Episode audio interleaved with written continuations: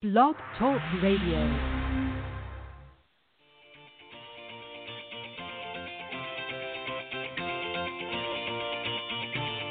Good morning, everyone. Welcome to the Women of Golf Show. I'm Ted Oderico, and joining me is LPGA professional Cindy Miller, and we are your hosts.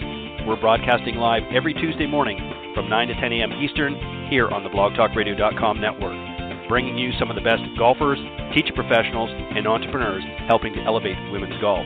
We're so glad you decided to join us this morning, so grab your coffee and let's get started.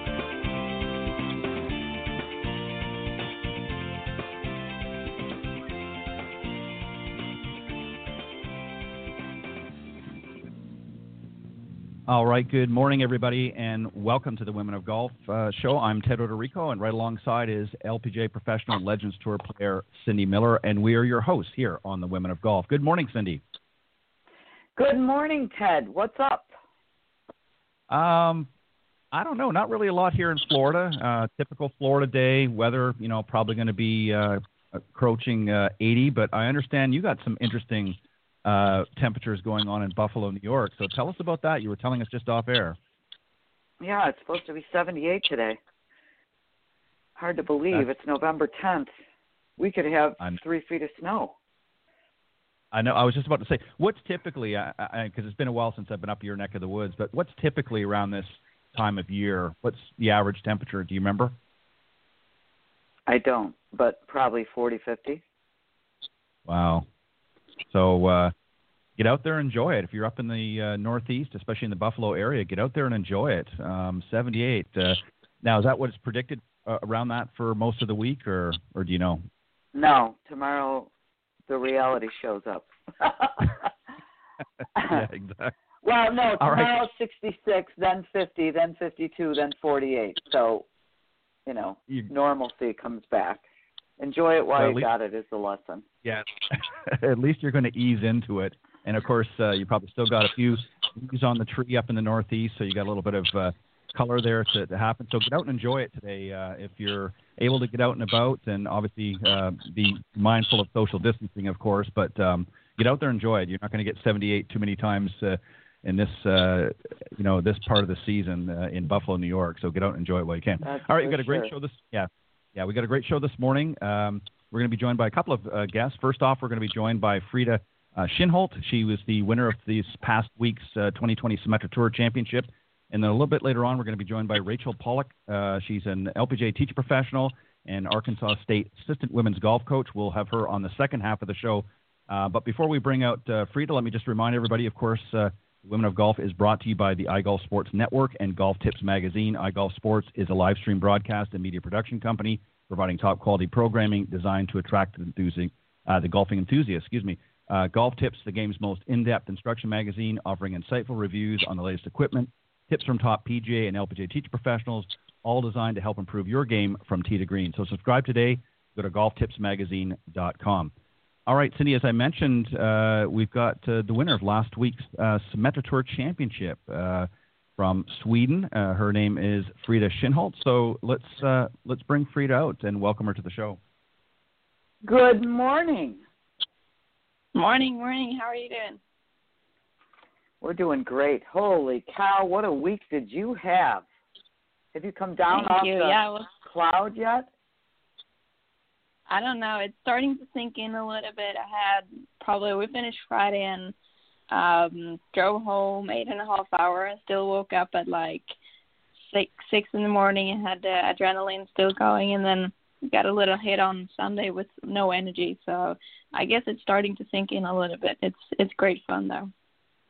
That's awesome. So tell us about it. This was your first win, yes, on the Symetra yes, tour. That's, that's right. Mhm. And it was yeah, the last tournament of the year, and and you moved into the top five. So tell the listeners the scoop. Yeah, no, I it's, it was my rookie year, and obviously 2020 is a different year uh, with everything. But I'm just happy with uh, having a schedule this year. I played eight events out of ten on the Symetra Tour, um, and I was ranked 24th going into the last event, and knew that there was a chance with the win to get into the top five. Uh, but it had to be some math going right with a couple players uh, don't earning too much the last week to be for my best and for me to get into top five. And all of a sudden, uh, everything happened, and now I'm sitting here with some LPGA status next year and U.S. Open coming up in four weeks. So I'm super pumped and super excited for everything. That's so cool. Have you ever played in the U.S. Open? No, it's gonna be my first one. I've played British Open and the ANA one time, but first one uh, over here, the U.S. Open. Awesome. I've had the pleasure of playing in five, so be prepared. I'm assuming you hit it really far.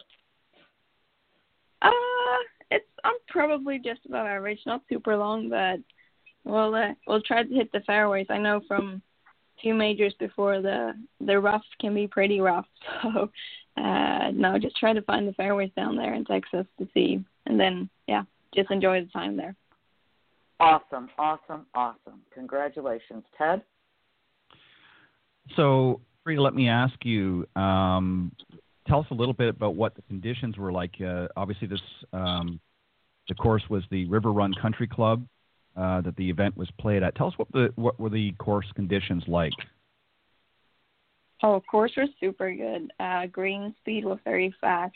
Uh, big greens, a lot of elevation and slopes on the greens. Um, it was kind of like players talked it down a little bit early on in the week, like it's such a hard course and stuff like that. But I just tried to see the course as like every hole had birdie opportunities. I was very my game plan was very aggressive. I tried to go for every pin because uh, we I talked to my coach there in the beginning of the week and we were like the only chance to make birdies here is to really hit the pin because the greens are so tricky and it might I might be short sighted a couple of times that might end up in the bogeys, but if I start to play on the safe side of the pin, I will miss a little bit, and then uh, I'll give myself hard um, hard time to save pars. Uh, so instead, I just tried to hit every pin, be very aggressive, um, give myself lots of chances, and then if I miss the green on the short side, I'll give myself some hard up and down chances. I'll just take it from there and accept that and uh, be happy with the other birdie chances. So, um, no, course, was pretty tough uh, on the greens, but uh, I had a great week with my irons, which helped me a lot. So, um, no, super good course. So let me ask you a follow up on that, because um, I know from talking with a lot of other European players, they like a little bit, um, unlike here over in the U.S., where um, it's a you know a lot of people say it's a different way of playing sometimes. Um, are you a good wind player? That's what I guess what I'm getting at is I know a lot of Europeans are very very good in windy conditions because uh, obviously depending on where you are uh, over in Europe, uh, you're faced with that a lot, uh, especially in Scotland and yeah. in England.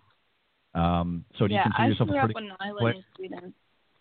I grew up on an island in Sweden, so we had plenty of wind uh, over there too. So I'm guessing I'm pretty used to wind uh, as well from back home. I'm playing in Scotland and the UK a couple of times growing up as well. You, I've kind of faced wind uh, from growing up at the early age.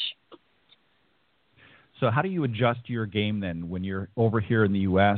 and let's say you're not faced with that and you're typically used to hitting the ball a little bit lower in order to to combat the wind? Um, is it a pretty pretty easy adjustment for you? I mean, back home, if it's wind, it's like it's not only hitting it low. Like sometimes you have downwind on the fairway and you want to hit a long drive. That's a high shot. So um, I guess I've been hitting like all kind of shots growing up, uh, but obviously good to learn to not only be scared to the wind, but also use the wind. Like you can use it if it's a tight pin position and use the wind to get there closer and um, uh, yeah, don't just don't be afraid of the wind and kind of think of how you can use it instead to get it to help you and uh, help you to get closer to the pins. One other question I want to ask you, then I'll um, Cindy, I'll send it back to you. Um, what's the best and worst parts of your game? For me? Yes. Oh, what's your strong? Yeah, what's your strongest? What area needs? And I, I, know those are not the best words probably to choose, but what's the what's the? yeah, rephrase it. Let me take that back because um, I don't want to jinx you. No, what's I the get, strongest? I get what you're saying. yeah, and then what what area um, of the game need, needs more work? So this year my accuracy with the driver hasn't been super good. Uh, something I, I mean, I'm I like I love doing my stats and see what's going on. Um, I guess it's from time to time though. I used to be a pretty good ball striker, not not too much going on on the course, but um, this year my accuracy with the driver wasn't uh, very good. So something I need to work on coming up these coming weeks and in the off season uh, to be comfortable in tee boxes. And uh, uh, when the putter is hot, my game is pretty um, pretty hot. I used to be pretty good um, up and down and scramble pretty good to to keep saving my pars. Very interesting. Um, Cindy, go ahead. I find it interesting that you uh, of your game plan because it, you know it's perfect because you've got nothing to lose. It's the last tournament of the year. If you don't finish it, you're already safe enough that you're exempt next year, right? Yeah. Mm-hmm. So uh, tell us a little bit more about that game plan because I think that's just awesome. No, I, it was like you're saying. I had nothing to lose. I knew the only way for me to get into the top five is to win. And with if I win, there has to be like 12 other players that don't earn more than a certain amount to still uh, go ahead of me. So it was like out of my control. I cannot control what they're doing, but I knew that the only thing for me to do is to get the win, to have a chance to get in top five. So from first hole to the 72nd hole, it was just uh, trying to get myself as many birdie chances as possible. Um, nothing to lose really, um, and yeah, just out there have some fun. Uh, try to hit as many golf good golf shots as possible, and try to enjoy it at the same time. Absolutely. One more question: How did you get to Florida State from Sweden? Uh, well, I was recruited from Coach Bond over here. Uh, I did visit five different schools over in the States uh, back in 2016, I believe. Um, and then I just sat down with my family. We wrote down uh, positives and negatives about the schools and kind of discussed what what was the parts that I needed the most. And like for example a great practice facility that's pretty close to where I can live and to campus and stuff. And the coaches over here at FSU were awesome. Uh, I still see them every day, and they're super friendly with me, and they want to help me out. So it was a pretty easy decision at the very end. Uh, I love it here at FSU. The facilities are great, and coaches and friends out here is awesome, and weather is pretty good too, and it's a good it's a good it's a good spot to be. That's awesome. My husband my husband grew up in Pensacola, and it is nice oh, yeah. up in the north. uh northwest part of Florida. It's just you still have a little bit of season change, and it's not 85, 90, 100 degrees every day. So that's awesome. Thanks. Ted, go yeah, ahead. It's a good thing. Yeah, and that's exactly where I live up in the northwest uh, part of uh, Florida, and I can concur. It's it's beautiful up here. You get a little bit of the seasons. I'd like to see some more leaf colors, though. I wish I wish Florida had some other trees that you get a little color, but uh, it's pretty good. Um, so Frida, let me ask you. Um, I was reading through some of the notes here while Cindy was uh, asking you some questions, and golf is obviously uh, a part of your family. It's not just you, but uh, your father, Michael, of course, uh, teaches golf, and your brother, Marcus, uh, is a European Tour member. So um, I would assume that your father has obviously helped you very early on in life with your game. What were some things that he taught you um, in preparation for where you are now? And uh, are you and your brother? Uh, is there some competition in the family? oh yes, there's a lot of. We're a very competitive family. We have bets on everything, and yeah, we love to compete. But yeah, as you said, Dad's been in the teaching golf for 30 years, I think. Uh, the last, I think it's three years ago now, he quit the job at the uh, club where we have grown up to just uh, coach and teach me and Marcus uh, full time. But you know, it's been great. He's been a good um, teacher and dad and swing coach growing up. It's been, it's really been no pressure on golf. Uh, I've done a lot of different sports, and he's just been there if I wanted to play golf, and if I did not, he was totally fine with that, and I, I just did other things. But um, when it got more serious, it's been super great to have. Uh, it's always good to have someone to discuss things with. Um, and now even though like we live at uh, different sides of that big pond, it's like we're sending swing videos and uh, he's always there to support and help, which is which is great. And uh, it's kind of nice to have someone very close. I mean, sometimes it's a little bit too much golf probably, but we try to separate that and coach into two different persons, and um, you know, just try to enjoy the time together on the road. He did caddy for me in Phoenix, um, so no, it's it's great to have him there. And with Marcus, it's very competitive. We we do a lot of uh, yeah, just small things every time we compete or who's taking the dishes and uh, who's making food and stuff like that. It's always something going on, which is great, great fun. And we we just motivate may, motivate each other to become better. And uh, no, it's it's it's a good deal. Now, is Marcus older than you? Yeah, he's three years older than me. So, what do you and do? did your mother? Go ahead. I just have to ask: Is that your mother caddying for you? Yeah, she caddied. She haven't really caddied for me. Probably one like small junior thing when I was younger, but this was those two last week was the first time uh she actually catted for like for real uh for me. So it was good fun to have her on the bag too. She's she's probably uh between 78 and 84 uh, when she's playing. So she knows she knows the deal. That is so cool. Mm. Go ahead, Ted. Sorry I interrupted, so, but I just had to no, ask. Not a problem. Not a problem. No, it's a good question. Um, yeah, it's nice to have that really running throughout your family. So, who was obviously besides your mother um, being around? Who was the first person that you either called or heard from uh, when you won this past week? So they actually had my dad. Uh, as soon as I walked out of the uh, scoring after 18, they just gave me a phone, and I I see my dad's phone number. So he was. They did a little surprise with him on the phone uh, when I walked out the scoring uh, area, which was fun. And then I had to call my boyfriend too, straight after. Um, because yeah, he's coming to caddy at US Open, so it's gonna be great fun. And then my brother played in uh Cyprus that week.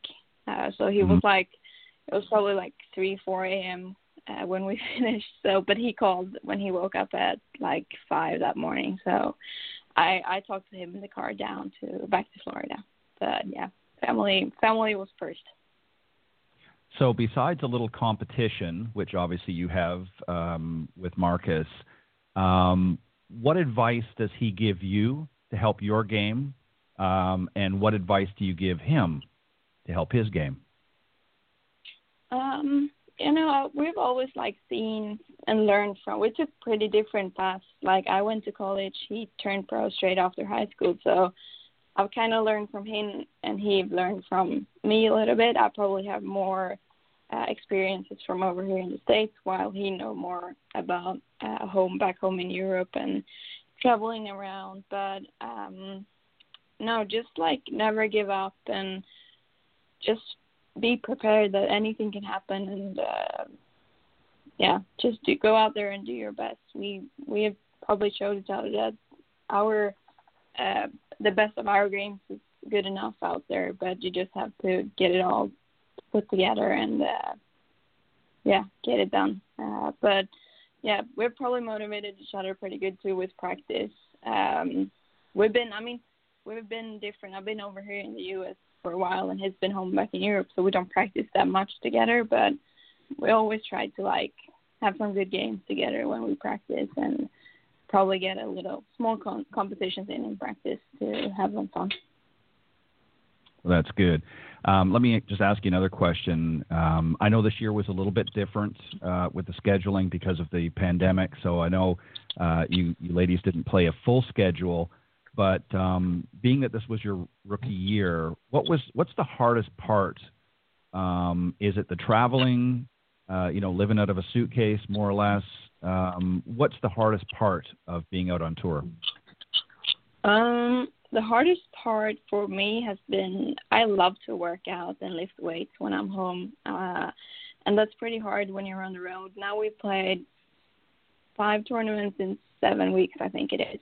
Uh, and it's like when you're home you got your gym you got everything but then you're out on the road you don't want to get like too sore coming up for a tournament day but at the same time you kind of want to kind of want to like get the muscles going somehow but um no it's hard to keep up with your strength uh, i believe but it's just something you have to learn uh by playing and get more experiences from being out there uh so that's something I need to talk with my physio about come for the next year to find ways to uh, keep your muscles and don't lose them from playing. Well, you're still young yet, so you don't have to worry about that as much right now. But um, let me just ask you one other sort of a follow up from that. And you know, nutrition is obviously equally as important. You've got to have your strength, and you've got to have uh, good nourishment. Uh, does the when I say diet, I don't mean a literal diet that you're on one, but does your eating habits change a lot on tour? Like it's instead of the nice, you know, cooked meals that you normally have, you're eating more fast food, or what? What is it like for you on the road? You, are you pretty regimented um, when it comes so, to your diet? Yeah, this year we we we're not allowed to eat out because you're in kind of a bubble with uh to keep away from the COVID. Um, so I've done a lot of Airbnbs with my friends this year, and we've cooked ourselves, which has been great. Like, you know, where you're eating, you can bring some food to the course. Because also sometimes you play over lunchtime, or there's like five and a half hour rounds, and you'd miss one meal because you're playing at ten and finish at like three, and you're like, oh, that was the lunch. So it's pretty nice to have your own kitchen in Airbnb where you can make some food prep before that you can bring out on the course too. Yeah, that's also a hard part um, and it's hard to have a full meal in the middle of the round. It's so much more going on, and uh, but yeah, I try to do as good as possible and not eat. I don't eat McDonald's and going into the round and stuff like that. It's, that's also very important to keep your energy up and uh, eat great food. Uh, it's important. Yeah, I, I couldn't agree more, and um, I, I try my best to lay off McDonald's, so I, I agree. Um, Cindy, go ahead. oh, that's funny. Um, so, what are you going to do for fun after the U.S. Open? Um, so my boyfriend is playing in the Arnold Palmer Cup the week or two weeks after, so I'm going to watch that, and then we're doing uh celebrating Christmas down at Disneyland. So gonna do so. Get Disneyland or Disney World? Oh, Disney World. I'm sorry.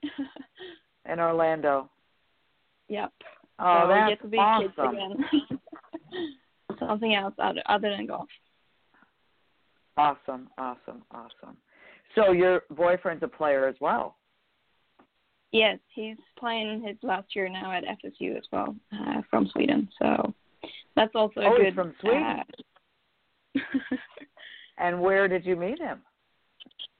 Uh, just last, like, in, just over a year ago, a year and a half, probably. So you didn't know him when you were back home? Uh, I've known him for a while, but um, we started dating probably one year and a half ago back home in Sweden. Awesome, awesome, awesome. Who's better? Uh, I have to say him. I'm losing all the time. sadly. you know what? That's okay. I married a guy who played on tour, and I played on tour, and I've been married to him for 39 years, and I've never beaten him. And don't think I haven't tried. no, He's like me, silent but deadly. Yeah, I get it. I get it. But that's all right. Let him feel good. yep, exactly. all right, Ted, oh. go ahead. Um, so uh, besides watching uh, your boyfriend uh, play some golf and, and go down to Disney World, what do you like to do outside of golf? I mean, obviously you, you have to sort of decompress a little bit, um, regardless of what sport you're playing. So, what do you like to do outside? You know, with when you're back home or when you're with friends and things other than golf? What else uh, do you guys like to do?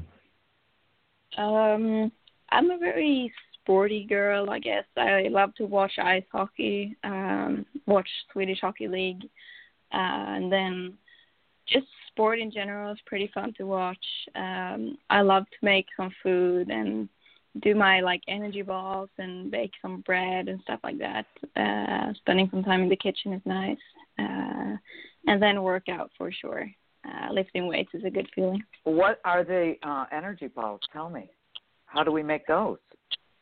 Oh, uh, my favorite one is probably the one. It's like a freeze dried raspberries with some coconut oil and dates and stuff, and then I do some like a healthy chocolate one with uh, peanuts instead and some um yeah dates and oil. Wow. Dates. Wow, I know. It's it's it's nice. I thought at first, oh, how yucky is this? But it sounds pretty good. yeah. yeah, they're good. You They're should nice. send us It's the a good- recipe. Good. Yeah, we'll do for sure. No, never mind the recipe. Send us some. The next time if you come on the show, make some and send them out. Never mind the to do it. recipe. I, I I know they'd be a disaster if I cooked them, but you know that's great. You, you've got to have um, and and Frida, you know this as a player. You, you've got to have some time away. It's good that you have other activities, and I think it's good also that you play a lot of other sports uh, or enjoy you know, certainly watch you know other sports as well. So I think that's fantastic. Well, Frida, we want to thank you very much. Uh, unfortunately, our time's up and we got to move on, but uh, we want to thank you and and uh, we appreciate you uh, spending some time with us this morning. Yeah, thanks for having me. Super fun.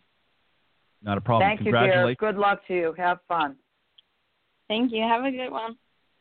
All right. Thank you, Frida. Bye bye. All right. That was uh, Frida Kinhult, um, last week's 2020 Symetra Tour champion. Um, what a great, you know, uh, Cindy, it always amazes me, and I know I've said this probably a thousand times on the show. It always amazes me um, when you listen to these young ladies that uh, are out on tour, and number one, they're very, very humble, um, and number two, they've got a plan. They know exactly what it is they want to do, and sometimes, you know, it doesn't always work out the way they'd like it, um, but they stick with it. Have you have you noticed that as well? They're mature, is what they are. Yeah. And they're golf seasoned and mature. And they are awesome. I mean, it's just, to me, it's just very, very cool that they're so, like, she had a game plan. She stuck to the game plan. There was no emotion. At least she doesn't show it. It's like, I'm here to do a job. Get out of the way. Let's move. And that's so awesome because again, this is all because of the junior programs. They Right. learn this so much earlier. I was out there, I had to learn it while I was playing.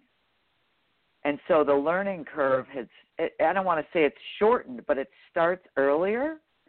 And mm-hmm. they're all trained so well when they're younger. And again, being from Sweden, I'm sure she was on the Swedish national team. And they Yes, all have programs and, you know, all these other things. So it just helps them become more mature earlier. And, and now I must say the obvious of who did she knock out? You know, Mhm. someone didn't play well who was protecting their lead to be in that top five, and that person, you know, is sitting back. Again, it was a short season. You have to forgive yourself, but on the other hand, they've got to be like, oh, brother, you know, the inevitable the unspoken, the thing you didn't want to talk about happened. Yeah.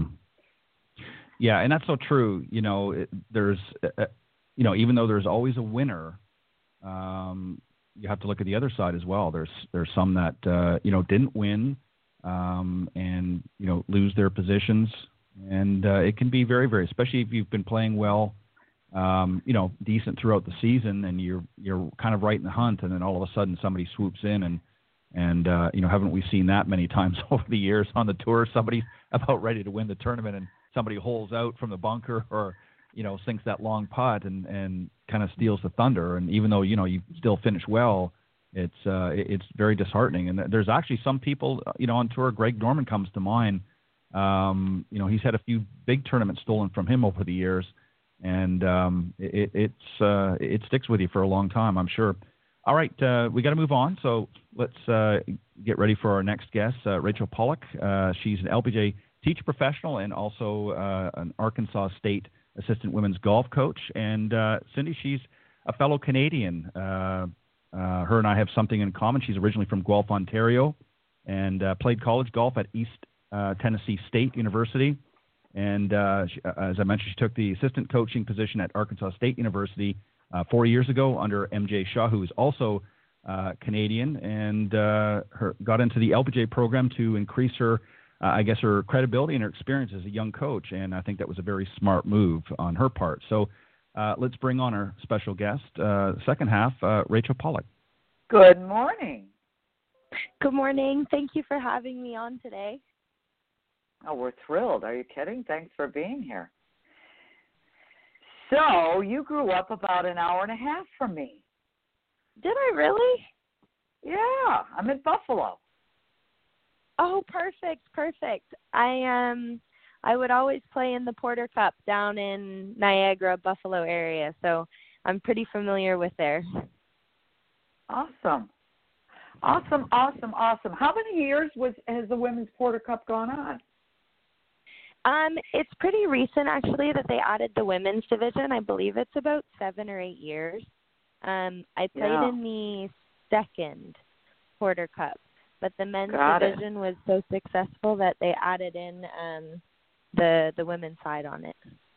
Yes, yes. I did the um, keynote speech the first year they had it, and my husband uh, played in the uh, his last amateur tournament was the Porter Cup. He finished second, and then he turned pro and played on the tour for 15 years. So, and our sons played in it a bunch. So it's very, very cool. So we're so glad you're here. I'll shut up, Ted. You can go ahead and ask her some questions.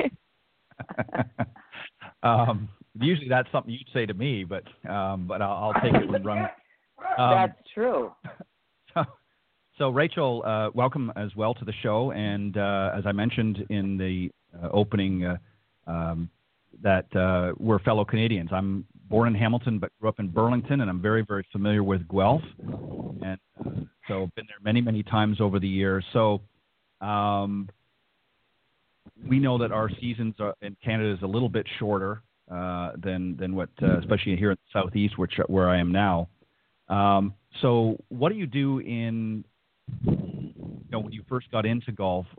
What first brought you to golf? Um, being that we have such a short season, it's kind of an unusual uh, career choice.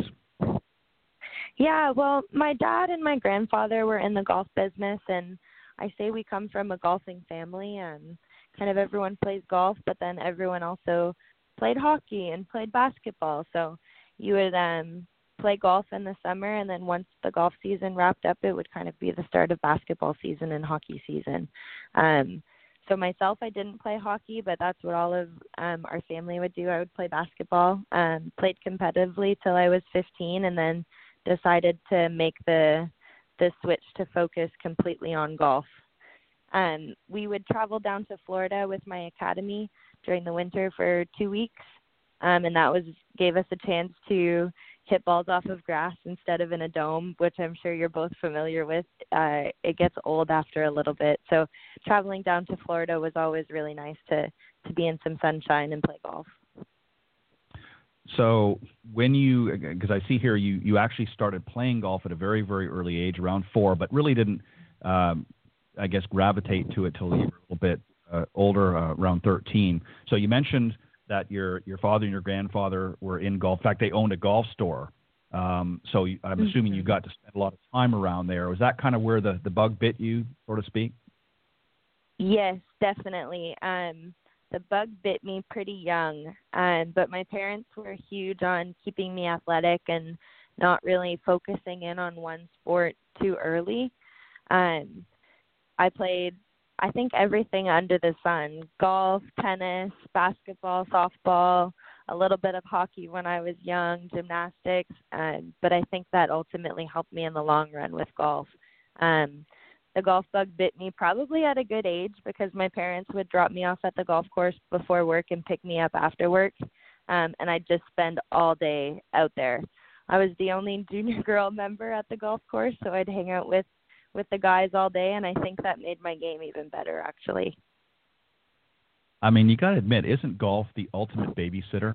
I mean, you can just drop them off in the morning, pick them up.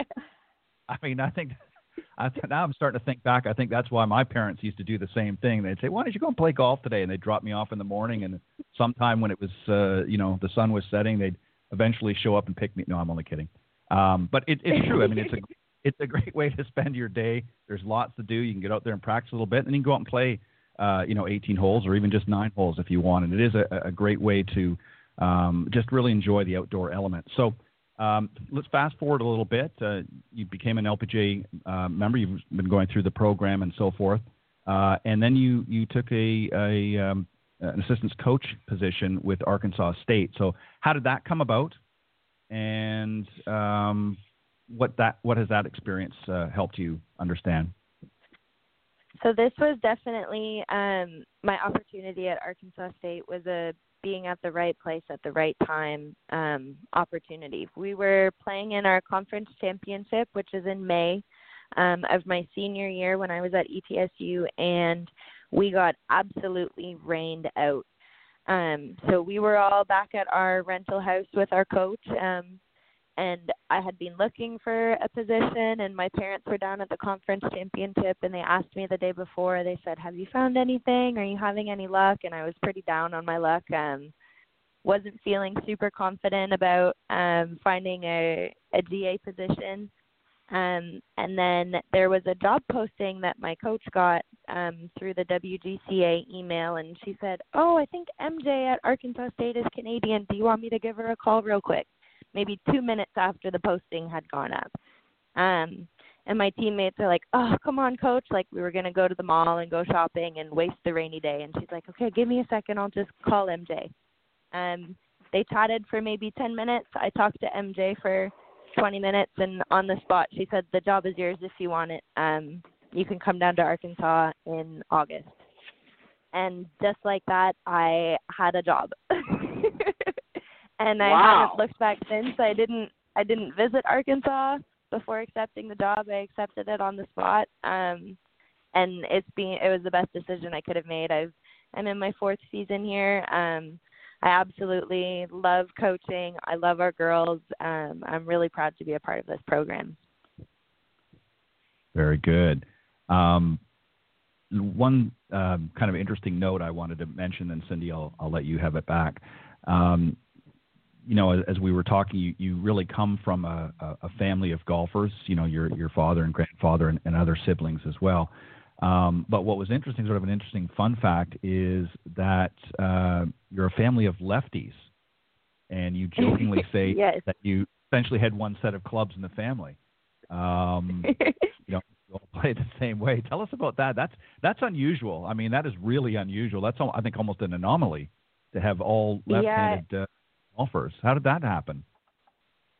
I don't know. Um like we do we do joke that there was only one set of clubs in the family. My dad's a lefty, his three siblings, my grandpa, nearly all of our cousins. But the weird thing is is that we're all right-handed in life. Like I write right-handed, I throw right-handed, but I play golf, baseball, hockey left-handed. So we're just a, a little. I guess the Pollock family's just got something weird going on up in Canada. Um, but we it's, we joked that we only had one set of clubs, and um, they suggest a couple teachers suggested to my dad when I was really young to switch me over, but it was how I naturally picked up a golf club, so he kind of wanted to stick with that, and it's worked out. And if you're a lefty in college golf, you can squeeze more people uh, into your range slot when there's a hundred girls warming up. So I think that worked out to all of our advantage in college. That's right. Oh, you can look great. right. Yeah, you can look right down the line too. uh, just on a side Yep. note, then Cindy, I promise I'll let you have it. Is I'm actually left-handed, uh, which is kind of odd, and I'm the opposite to you. I actually was taught right-handed, and cannot play left-handed if my life depended on it. I don't know why, but that was what my father did. Uh, I was growing up. You didn't, you know, you didn't play left-handed. Uh, you you were taught right-handed. So that's kind of odd that you're Mhm. all right-hand, you know, right-hand dominant, but you all play left-handed, and I'm the opposite. So, anyways, just thought I'd mention that. Cindy, go ahead.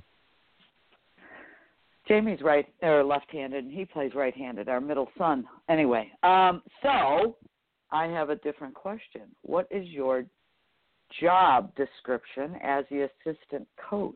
Tell us what you have to do. Do you recruit? What do you do? Yeah. So it's funny. People, I think, are a little bit surprised at the answer to this question. I think maybe coaching golf is 10% of being a college golf coach. Um, you've got well, we have eight girls on our team right now, so um, kind of the minor things pl- planning practice, planning tournament schedules. We've already got our tournament schedule set for um, the fall semester next year. Travel planning, recruiting. We're in a recruiting um, freeze right now with the NCAA and COVID 19. Um, so we're not able to travel and recruit. So we're doing a lot of um, FaceTime calls and Zoom calls. Um, so that's been definitely an interesting change that we've had to adapt to. Um, and then also just kind of managing nine different or eight different personalities and eight different um, learning styles is definitely um, kind of probably at the top of that list of what you do as a college coach. Interesting. Interesting. Um, Cindy? Oh, I think we might have lost. Sorry, sorry. I had I had muted myself. I had a little tiny doggy walking in here who wanted to make noise, so I apologize. What do you like the best? Um, I love competing. I'm such a competitive person, and being able to have the girls on the golf course and be able to develop a strategy that works best for them individually at an event. Um, playing against other teams, seeing what you have to work on, what your strengths are. Um, yeah, definitely traveling and competing at tournaments is my hands down my favorite part. Awesome. Awesome. Ted? So when you play yourself um, and you're out there, what's what is it that you've learned about golf? Because obviously, you know, got into golf very, very young. What what has golf taught you that you're now able to um, help some of the players um, during your coaching? Mhm. I think that I've had a couple different styles of coaches um, growing up, kind of fine tune how I'd like to be as a coach. Um, first and foremost, especially on the golf course, I want to feel, I want my girls to feel like they can turn to me and say, "Hey, coach, can you walk with me for a couple holes?" and support them, even if they just hit a bad shot. I'm not gonna get upset or get frustrated. I'm gonna do my best to kind of pull them out of whatever they're in and be able to um, be there and be supportive. Um, but at the same time, if my girls are listening to this, they're gonna laugh. They call me Sarge, like Sergeant, because I don't. I uh, I guess I don't. I don't take any any crap from them, and they know that they they're on their best behavior for the most part um, when I'm around. So they joke around and they call her head coach Cupcake, and they call me Sarge because she's so sweet. So they need you, believe it or not. Let me ask you this: Do you do uh, any team building or assessments with your with your girls? We Alan and I do that, and we've done it for lots of different college teams: Ohio State, Augusta State, all that stuff. So, do you have you ever done that with your with your girls? Um, we do team bonding in the sense of kind of we do activities together. A couple weeks we had a pumpkin carving contest together, which we do every Halloween, which is really fun. Um, we're doing an early Christmas party this year since all of our classes are going online after Thanksgiving, so all of our girls are going to get to go home early and and finish up their exams. As far as assessments, um, not necessarily, but um, after this call, I'd definitely be interested in learning um, kind of what all of that is about. Cool. I'll send you some information. Okay, perfect. Yeah. Ted? Yeah, yeah. I think it's important, you know, as a coach to, um, you know, get everything, you know, all cylinders firing on the same, um, you know, engine, if you will. And and it's difficult when you've got so many different personalities um, because you have some dominant players who are a little bit more aggressive and want to, you know, sort of get out there and just, um, you know, do what they do best. And then you have others that you have to sort of nurture along. So, what do you do in a case like that, um, Rachel, when you've got players who are, and I and I'm hate to put them in this box, but more of an A-type personality. They're very assertive, very I don't want to say aggressive because that's not the best word to use, but but uh, and then you've got others that are a little bit more Um, you've got to nurture them along a little bit. How do you find balance when working with such different um, diversity of players?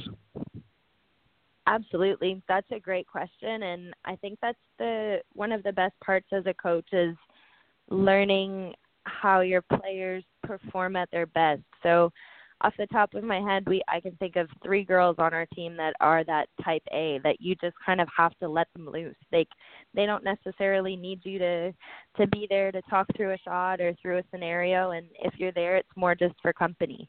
Um like we'll be walking down the fairway talking about um what happened or what you watched on ESPN that morning instead of how's it going? Um are you okay? But then we also have those girls who are more nurturing, and um, we probably spend a little bit more time on the course um, in tournaments with them, where they like to have the the second opinion on decision making or commitment or just little friendly technical reminders. So it's definitely learning a balance between between those and just um, kind of believing in yourself that you can let those type A's kind of run and then mm the ones who need a little bit more support, we're able to give that to them. Yeah, I think it's important finding that that balance. I also note here too um, that your your parents actually met at a golf course. Um, quite often yeah. they would play pairs. That's kind of tell us a little bit about that. That's kind of a uh, a, a, little bit of romantic uh, story on the golf course. Well, it's funny. So my parents went to the same high school, but they didn't know each other in Ottawa, Canada. Um, but my mom was friends with my dad's little sister and um, with one of his older brothers, so they kind of knew of each other, but not really. Um, and then when my mom was maybe 24, she joined the golf course and would play in the business ladies league with my dad's mom. Um, and I don't, I don't know if my my nana liked um the lady that my dad was dating at the time, but she suggested to my mom that they play in a mixed pairs event together. Um, and then I guess that was history. They ended up um, playing in all the mixed pairs events together. They won the club championship the same year and um, ended up getting married a couple years later. So I guess it is really a golf romance story. So in other words, she ran. Blo- yeah, she ran block and. and... she did. She did. Your Nana made a really that happen. Wingman on that one. yeah, yeah right. right. Yeah, your Nana made that happen. Um, so, um, you know, obviously you mentioned some other sports and things like that that that you follow and and obviously played uh, growing up and that. But what was it particularly about golf? Because that you know, and the reason I asked this, I mean, I grew up very young playing golf, and you know, Cindy uh, as well. Um, but typically, it's not something that most people, unless they have it in your family, what what is it about golf that you really like? Kid, and I think it's why I hung on to basketball for so long. I love being a part of a team and the team aspect. And then when I kind of understood that golf was played as a team sport in college, I think that drew me to it even more. Um, I joined an academy when I was um 13 and that made it feel like a team aspect. There was 10 girls in our academy, um and Carol um, Golf Academy up in Toronto. So it, it was mm. almost like we had our own little team. So when we would go travel and play in tournaments in the summer, it's like, oh, there's my teammate, or there's I play golf with her in my academy. So it was an individual sport for me, and I'm very competitive in that sense. Um, if it's just me, then it's kind of me against the golf course or me against everyone else we're playing. If it's a match play scenario, um, I think just the competitiveness of it, um, and never being able to kind of reach that level of perfection. It's all you need to work for hours on end, maybe just to fix a couple minor things, um, and always being able to to improve and get better. Yeah, it's a, it's a it's a continually growing sport in the sense from a personal standpoint. I mean, you're never going to perfect it. Um, you're going to get better, but you're not necessarily going to perfect it. Um, when you've worked with with students, um, you know you're always going to see those those shining lights. You're going to see those stars, if you will, that that come out, and and you just know that that person is going to do well. Um, but you also have those that just don't. That can be, uh, you know, a, a, a difficult um, thing as a professional to have to, um, you know, say to somebody that has great aspirations that maybe this isn't going to happen. Have you had that happen in your career thus far, where you've had somebody that maybe just doesn't have um, the the strong ability to really take it that far? Have you had to have that conversation? Thankfully, not yet. Um, we, I think, when you're recruiting, we love to recruit kids who are super passionate about golf, and whether they play on the team towards the five or not, um, they all hold such a valuable role in our program, whether it's leadership, whether it's communication, whether it's team building. Um, and if a player doesn't play, that sometimes doesn't mean that they're not necessarily a vital part of our success as a team. Um, so I've been fortunate enough not to be faced with this scenario, um, and I think it is because of good recruiting on um, Coach MJ's behalf before I got here, and then um, both of us throughout the success of the program. Um, yeah, we've been fortunate enough not to have to deal with that yet. That's good. Um, Cindy, go ahead. Do you take walk-ons? Um, we haven't. We're we're a fully funded school, so um, we have eight players right now. We have three internationals, but we actually don't have any girls from Arkansas. Um, I don't know Arkansas State. There isn't a club golf team. I'm sure we'd consider it if um, the opportunity arose, but typically we have a lot of out-of-state girls who come, um, and definitely an international um, influx of players coming through. Where do you find your players? So like, much. Do you go to junior um, tournaments? Yes. So we definitely travel um, to junior tournaments through Arkansas, um, Tennessee, Oklahoma, Texas, Alabama, kind of all of the bordering states down to Florida. Um, we have a great pipeline up to Canada just from um, our our home connections, MJ and I. Um, but we are also fortunate enough. MJ um, coached and played at OU for um, 15 years, so she was able to make a lot of connections through there. So having friends kind of all over the golf world, um, literally in every corner of the world, who, if they have a player who they think would be beneficial, they always um, drop us a line. So that's really fortunate to have those recruiting connections um, that lead to a lot of great players in our program.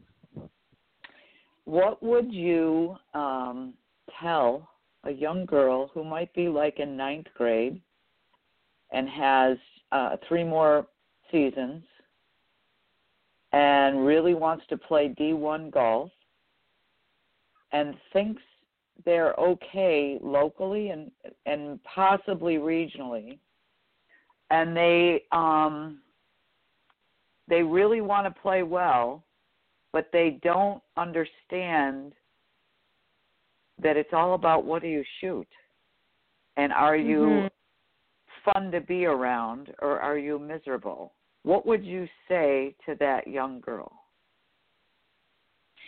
A lot of what we look for when we're recruiting is body language. Let's say the the junior girl who we're going to watch obviously we're looking at score but sometimes you can tell they're just not having a great day and how do they handle that? How are they going to handle um kind of showing up with their b game or even c game? Does, can they scrap it out? Um what a what does their demeanor look like? So what i'd say to um a young junior girl golfer is to continue to have fun with it. Have fun with playing golf because when you enjoy it, you're always going to play better. Um, and I'd also just encourage her to kind of make a checklist of what she thinks and her family thinks that they're looking for in a university, whether it's a really big college or a small college, um, a school with what you're looking to study, and make a really big checklist. How many golf courses do they have access to? How far away of it is it from home? um, and then kind of reach out to some of those schools that you think check those boxes and then maybe you're going to learn that um, that's not something you're looking for, that's something that you definitely want in a program. Um, I'd also encourage you or the player to plan a couple of events um, close to schools that they're interested in. So if you're from um, Michigan and you want to play at Michigan State in and around that area, so the coach has a chance to watch you once this recruiting ban is over. That's a great idea. Thank you. Awesome. Um, uh, Rachel, let me ask you. You know, given uh, you know the, the current environment, obviously that everybody's in right now, and you know it's been difficult, obviously, um, with with the rulings that the NCAA has have come up with, and understandably so. Um, coming into next season, what are you guys going to really be focusing on? Um, hopefully, everything will will you know free up again. What what are you guys going to be working on to really um, kind of make up for for this season? We were one of I think 50 programs that was fortunate enough to have a season this fall. Um, with that being said, I think that's only going to give us an advantage in the spring. When our season was cut short in March, um, it was right in the middle of a huge program push for us. We were on our way to winning our fourth team event that year, and and we were we were rolling. Um, so to have that cut short was really hard, but I think that only gave motivation to our girls for this year.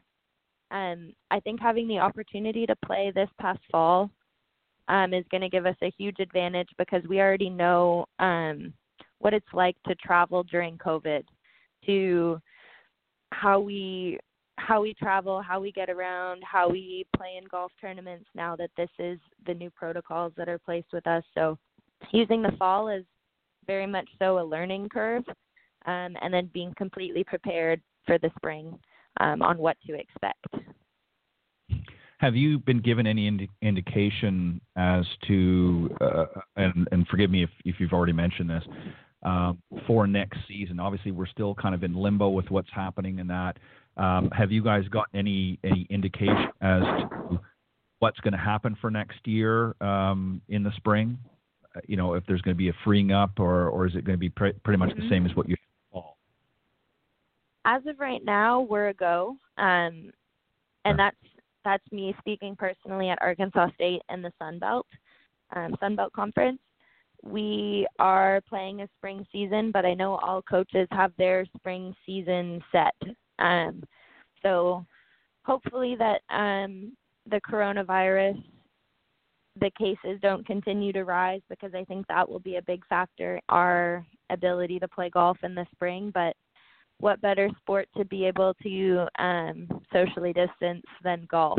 Right. Um, I think that it's a great opportunity. Hopefully, that these kids are still able to play. Um, we're able to safely conduct a season, which I think we showed this year. Um, we implemented a ton of training protocols um, and safety protocols uh, in regards to COVID, um, and all of our girls stayed healthy and safe throughout the whole semester. So I think it's just a a great way to prove that we're able to still compete through these really difficult times. Yeah, I, I couldn't agree more. Well, Rachel, we want to thank you for, for joining us this morning, and we want to wish you the best of luck in uh, in your season next year. It sounds like you guys have got a fantastic program, and you got two Canadians uh, uh, running the ship, if you will, for the women's golf team. So you can't do any better than that. So. Um, well, thank, thank, you, you so much for having me on. We, thank we you so much. Good luck. Thank you very Look forward much. to talking again. Thank All you. All right. Bye bye it's going to be interesting, uh, you know, Cindy, to to see how next year plays out. Um, you know, we know as we've talked a, number of times throughout the year that you know we've been very very fortunate with the golf industry that um, uh, you know because of its sort of inherently built-in social distancing that uh, you know golf has has really you know done very well. But it's going to be interesting to see. Um, what happens from the team format, like like what Rachel's involved with, and, and many of the others across um, you know what's going to happen uh, come 2021. Um, are we still going to be in the same kind of situation, or, or are things going to change a little bit and, and open up a bit more? It's certainly not going to just uh, open all at once, but um, it'll be interesting to see how things move forward. And same thing with the uh, uh, with the tours as well. Are they going to, you know, go back to a full schedule, and are they going to start allowing uh, some crowds in, or not at all, or, or what's going to happen? Um, I don't know. Don't you agree? I yeah, I don't know. Yeah. I don't know. It's just really everything here is starting to close up again. So Yeah, I know. All I right. um, know. Yeah, we want to thank our, our guests, uh, Frida Kinhult and Rachel Pollock, for joining us this morning on the Women of Golf. Uh, thank you, ladies, uh, once again, and congratulations to uh, Frida on her win, uh, the Symetra Tour Championship. And we look forward to having you guys join us back here next week on the Women of Golf Show. God bless everybody. Have a great week, and thank you for, for tuning in. Thanks, Cindy. Thanks, Ted. Bye bye.